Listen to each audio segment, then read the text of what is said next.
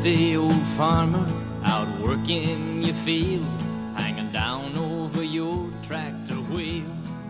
Hey everyone, welcome to BC Rural Center Radio, helping rural communities and First Nations succeed. Just last week, I had an opportunity to attend a workshop called Healthier and Wealthier Through Food, held by the Association of Kootenay Boundary Local Governments. It was fantastic. It really brought a lot of very useful practical information on what's going on on the agricultural front in our neck of the woods and much further afield as well, especially when focusing on the ability of rural communities to seize control to every extent possible of their own food systems and encourage agricultural production, the influx of new young people wanting to get into agriculture into our regions and communities.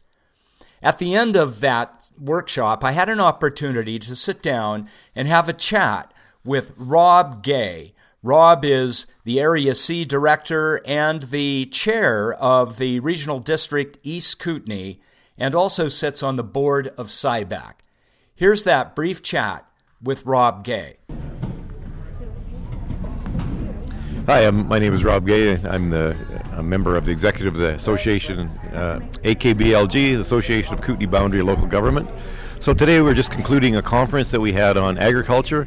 Um, very, very interesting. There were some things that, that I learned, um, how we in, in globally have, have focused really on a production model of agriculture versus trying to look after our local communities. And this production model is leading us into an unsustainable situation. So um, I think it's incumbent on, on local leaders and elected officials to, to try to make this turn this corner.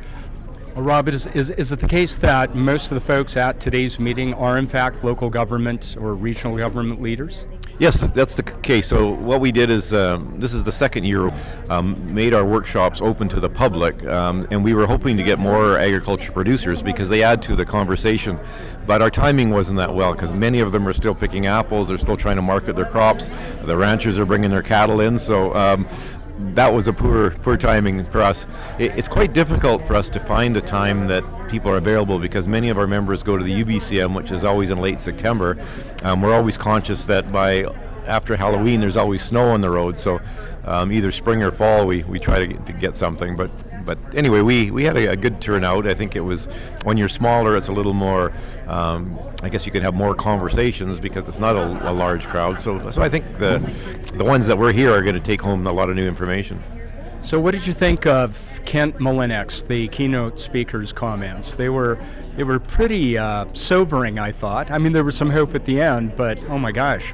Yeah, no, Kent uh, presented the, the world picture uh, about you know, from the big perspective that, you know, where agriculture has tended to be, we need to feed the people, so damn the torpedoes. So we can use the pesticides we need, we can fertilize because we've got, you know, six or seven billion people to feed. So let's get them fed, um, GMOs and whatever, and, and, and it's not sustainable. We just can't keep doing that. So he was talking about dead zones in the ocean, and I've, I've heard about that. So so he paints this this dreary picture, and then on top of it, he shows that nobody's making any money unless you're on a very small plot of land or a very large um, share um, farmer. So usually in, in business, there's some efficiency of scale. Well, this one, the larger you get, the more you lose. So it, it's a really different model, and, and that was that was sobering. So it, the the way to make money in this game, according to what we've seen, is you need to grow your crop and and sell it without a middleman, other stores, other advertising costs, and, and, that's something I think we can work on is linking that. And we we heard about farmers markets. We're in Creston; they have a farmers market in a town of 5,000. They get 2,500 people through the door in four hours, and the cost of marketing is a poster. Incredible. So, so it, yeah, so it, it's a different model, and it's it's money in the producer's pocket rather than in the whole chain along the way. So okay, so final question in the context of today's audience, local and regional government leaders, and and there were some representatives from some of our big NGOs like Columbia Basin Trust and uh, the Rural Development Institute, SIBAC, of course. What would be your single most interesting takeaway from today's meeting in terms of something that you think local, regional government, and these nonprofits might be able to do collectively to address the need for more and better agriculture in the Kootenays? Yeah, so uh, uh, two things. Um, one is um, the, the, regional districts of Central Kootenay and Kootenay Boundary are going to put food policies, local food policies committee together, and they're going to talk to people that are in the, the consumers right to the producers, so the whole supply chain. Um, very large committees, but they have, I think, they've got the right person to, to do this. Um, in the region I come from, we're not doing it, but we're going to watch very careful what comes out of that.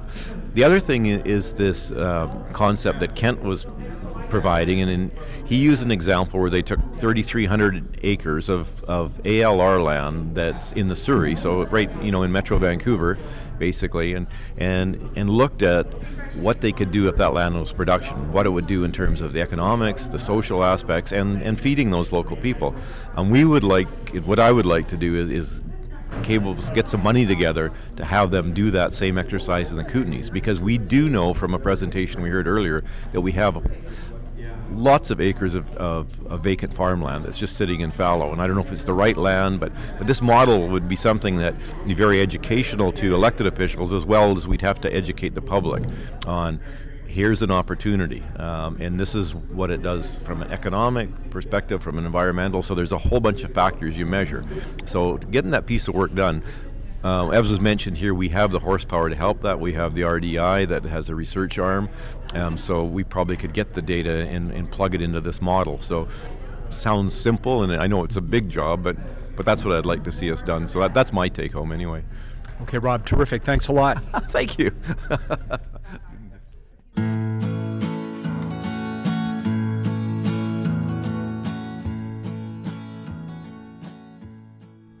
There you have it, folks. Rob Gay of the Regional District East Kootenay and SIBAC talking about the recent Association of Kootenay Boundary Local Governments workshop, Healthier and Wealthier Through Food. I hope you've enjoyed today's podcast. We'd love to hear from you. Don't hesitate to visit us at www.bcruralcenter.com or give us a shout at area code 250 353 3016. Thanks for listening. And I hope there's no shortage of rain. Straw hat and old dirty hankies, mopping a face like a shoe.